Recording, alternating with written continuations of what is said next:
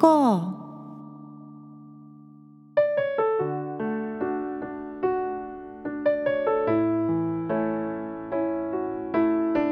皆さんこんにちは。アンニョンアセヨ風花です。さて今回は韓国語学習の話題ということで私がトピック韓国語能力試験を受けた時のやらかし話をねちょっとお話ししようかと思います。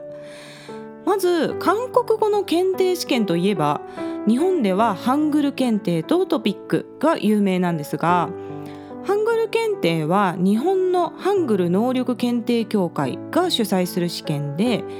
一方の TOPIK は韓国政府が認定して実施しているというねまず拠点の違いがあるんですね。英語系の検定だと英検とか TOEIC とか TOEFL とかありますよね。私はね英検は準2級止まりでございます。中学校か高校かの時に受験したきりですね。でも周りだと TOEIC で900点超えたとかね確か990点が満点だったと思うんですけどそれで900点超えた人とかねそういうね英語がすごい人も結構複数いるんですよ。ほんとそこまで英語を極めれるのがすごいなと思うんですけれどね。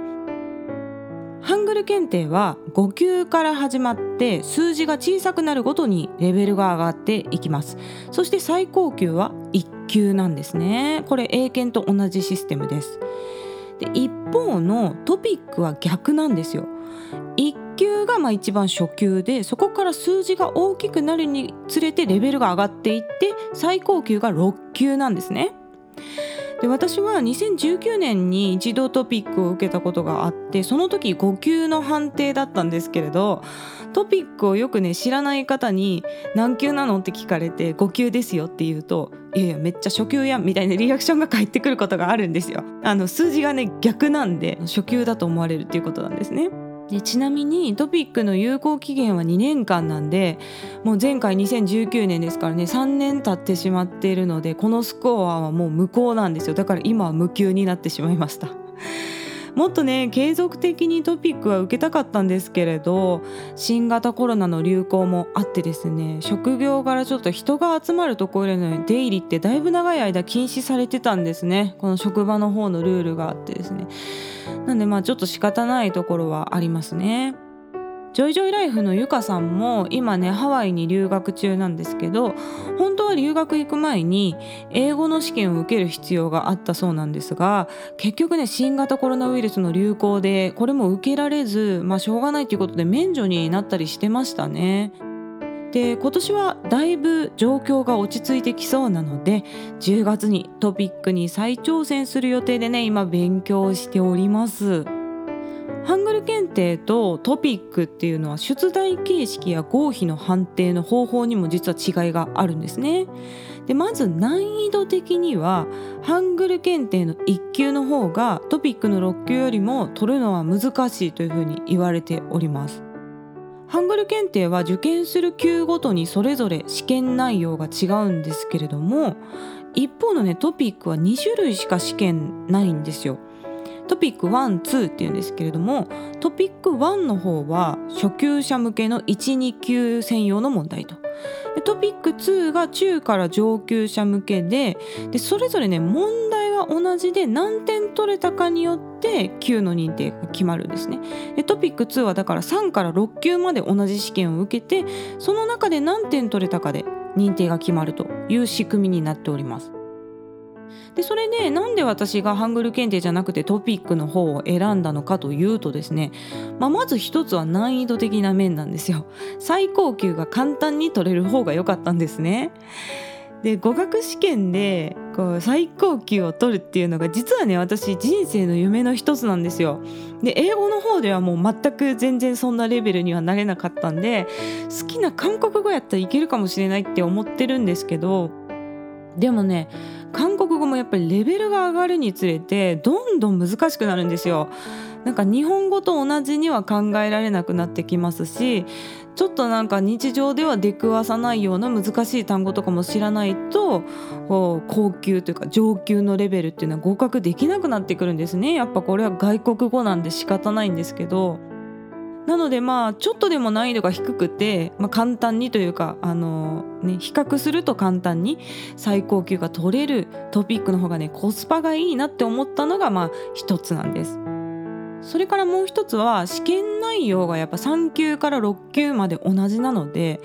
実力にかかわらずね早い段階で試験の全貌を把握できるっていう点も、まあ、対策しやすく感じたので私には結構魅力的でした。そんなわけでね私はあの2019年にトピックを受けて今年もねまたトピックを受けようと思っております。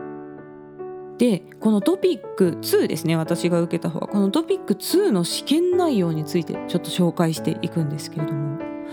試験科目はですねリスニング作文読解のこの3種類なんですね。配点は全て100点ずつの合計が300点で合計点が何点だったかで何級かが決まる仕組みです。合計が150点つまり平均50点ですね。半分取れると4級認定で最高級の6級の認定には230点が必要なので、まあ、単純に平均すると各科目77点を超える必要があるという計算になってきます。でここで肝になってくるのがトピックに特徴的な試験科目作文だと思うんですね。で作文問題っていうのはま4問出るんですけどそのうちの3問は穴埋め問題だったりあとグラフを説明するっていうのはパターン問題なんでこれを対策すればね全然できると思うんですけど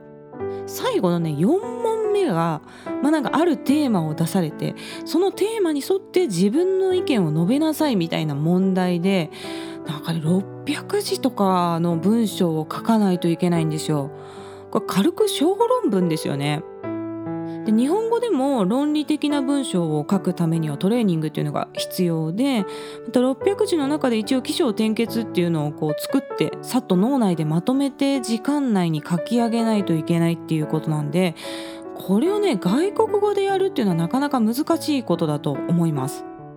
あと作文というのはやっぱ選択肢で選ぶ問題とは違ってですね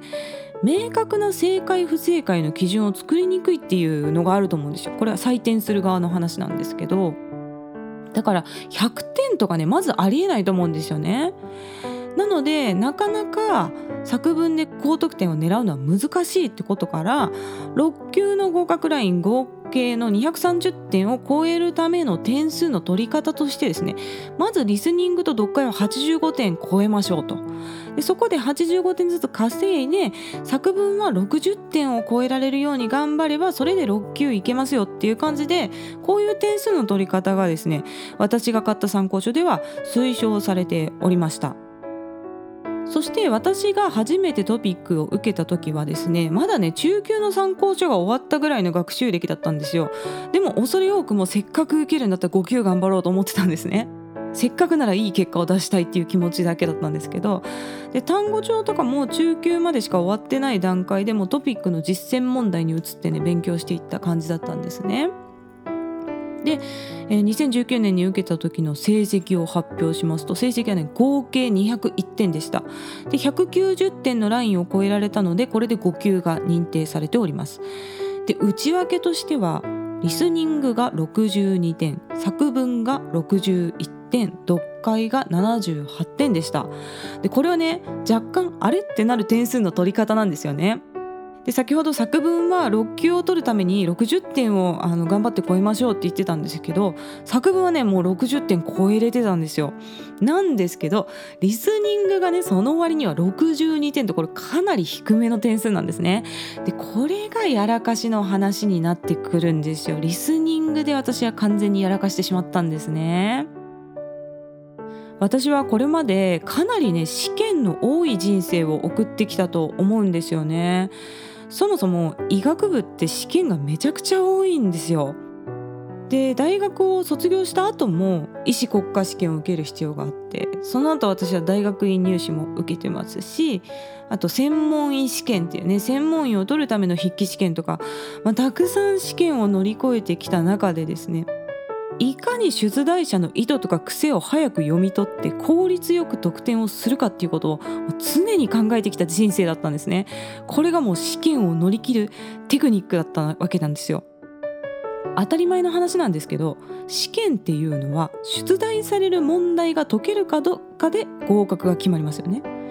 だから究極出る問題さえできればいいんですよ。もちろんね出題範囲を全部勉強して何が出ても回答できるように対策するっていうのはこれはねもちろん正しい方法なんですけれども試験範囲って広いんですよ。だから正攻法で言ったらもう私の脳の能力だとね永遠に勉強しないといけなくなるんですね。だからこれは効率が悪いっていうことにね医学生の時に気づいたわけですよ。効率よく合格ラインを超えるためには過去問からまず出題のパターンを探って出る問題の分野っていうのを当てに行けば最小限の勉強量で合格できるってことをいつも考えてたわけなんですよね。なので私の試験勉強というのはねまず大学の頃から過去問のレビューそれから始めていたんですよ何年クールで何のテーマが出ているかとかいうのをね分析していたわけですねでも私はこのトレーニングのおかげで大学院の入試でも専門医試験でも大問のテーマをね毎回当ててるんですよ。でこういう成功体験があったから、まあ、同じことをまたトピックの対策でもね無意識にやってしまっていたんですねただトピックではこれ完全にこれが裏目に出てしまったんですよで私はトピックの模擬試験問題集みたいなのを使って勉強したんですけれどもその模擬試験をやっているうちにいくつかの品質テーマと出題パターンというのに気づいてしまいます。まずセジョン大王は絶対にディスらないという法則ですね。セジョン大王というのは李氏朝鮮時代の王様で日本ではハングル文字を作った王様としてよく知られていますがその他にも天文学とか農業音楽とかそういった文化の面でもさまざまな功績があって韓国の歴史上めちゃくちゃ重要な人物なんですよ。なので出題テーマとして出てくることが多いんですが選択肢に少しでも下げ要素が入っているのは絶対間違いなんです。もう大抵一番褒めてる選択肢が正解なんですね。でこういう法則にまず気づいたと。それからインタビュー問題みたいなのがあるんですよ。その社長さんとか成功者の人にインタビューをしているっていうリスニング問題ですね。このインタビュー問題で出てくる社長は苦労人かあと社員のことをめっちゃ思ってるいい人であることが多いっていうねそういう法則です。で自分も若い頃にいろんな人に助けてもらったから今はこうやって社長になって成功したから恵まれない人の力になりたいと思ってるとかですね。あとは社員が働きやすい環境を整えるのが社長の仕事だからそれを中心に頑張っているとかですね。こういうねいい社長人間的にいい社長が多いんですよ。だからこの社長ディス系も絶対不正解なんですね。褒めてる選択肢だけ読めばいいんだとかね。こういうことね覚えてしまったわけなんですよ。それで模擬試験問題を3回やるうちには正解パターンっていうのは完全に読み取れるようになってしまってなんと模擬試験3回中2回はリスニング90点超えてたんですね。もう究極音声を聞かなくてももうテーマと選択肢を見ればほぼ正解できるっていう風になってたんですよ。でこれで完全に私はもうトピックリスニングを攻略したぞという風に思っていたわけなんですが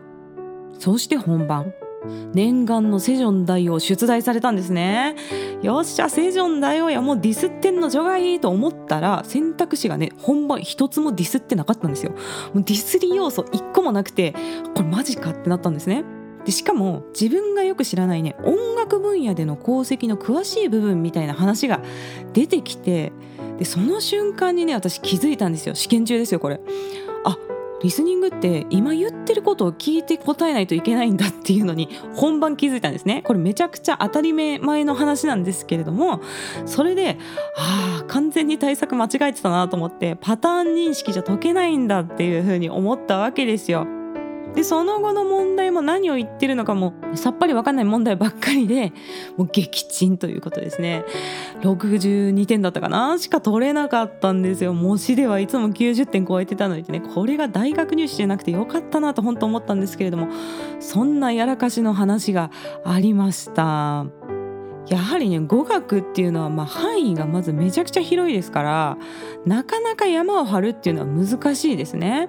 それからトピックもやっぱ韓国政府がやってるちゃんとした試験ということで出題者も多分すごい数多くいると思うんですよ。でなんかパターンとかあんまりないですね癖とかあんまりないのでやっぱちゃんと勉強しないとダメだなというふうに反省しました。基礎力というかその人の持ってる言語への能力っていうのがちゃんと反映されるようにやっぱうまく問題ができていますね。そんなわけでね今年の受験ではちゃんとリスニング問題を聞こうと思います、まあ、私も実はなかなか勉強が思い通りに進んでいなくてですね、まあ、何級取れるかはちょっとわかんないんですがとりあえず勉強を続けていくしかないのでリスナーさんで語学試験挑戦予定の方是非一緒に頑張りましょうそんなわけで今回はねトピックでのやらかし話をお届けいたしました。また概要欄の質問箱からメッセージや質問リクエストなどぜひ気軽に送ってください。日本語でも韓国語でも大丈夫です。YouTube の方もよろしくお願いします。ではまた次の放送でお会いしましょう。さようなら。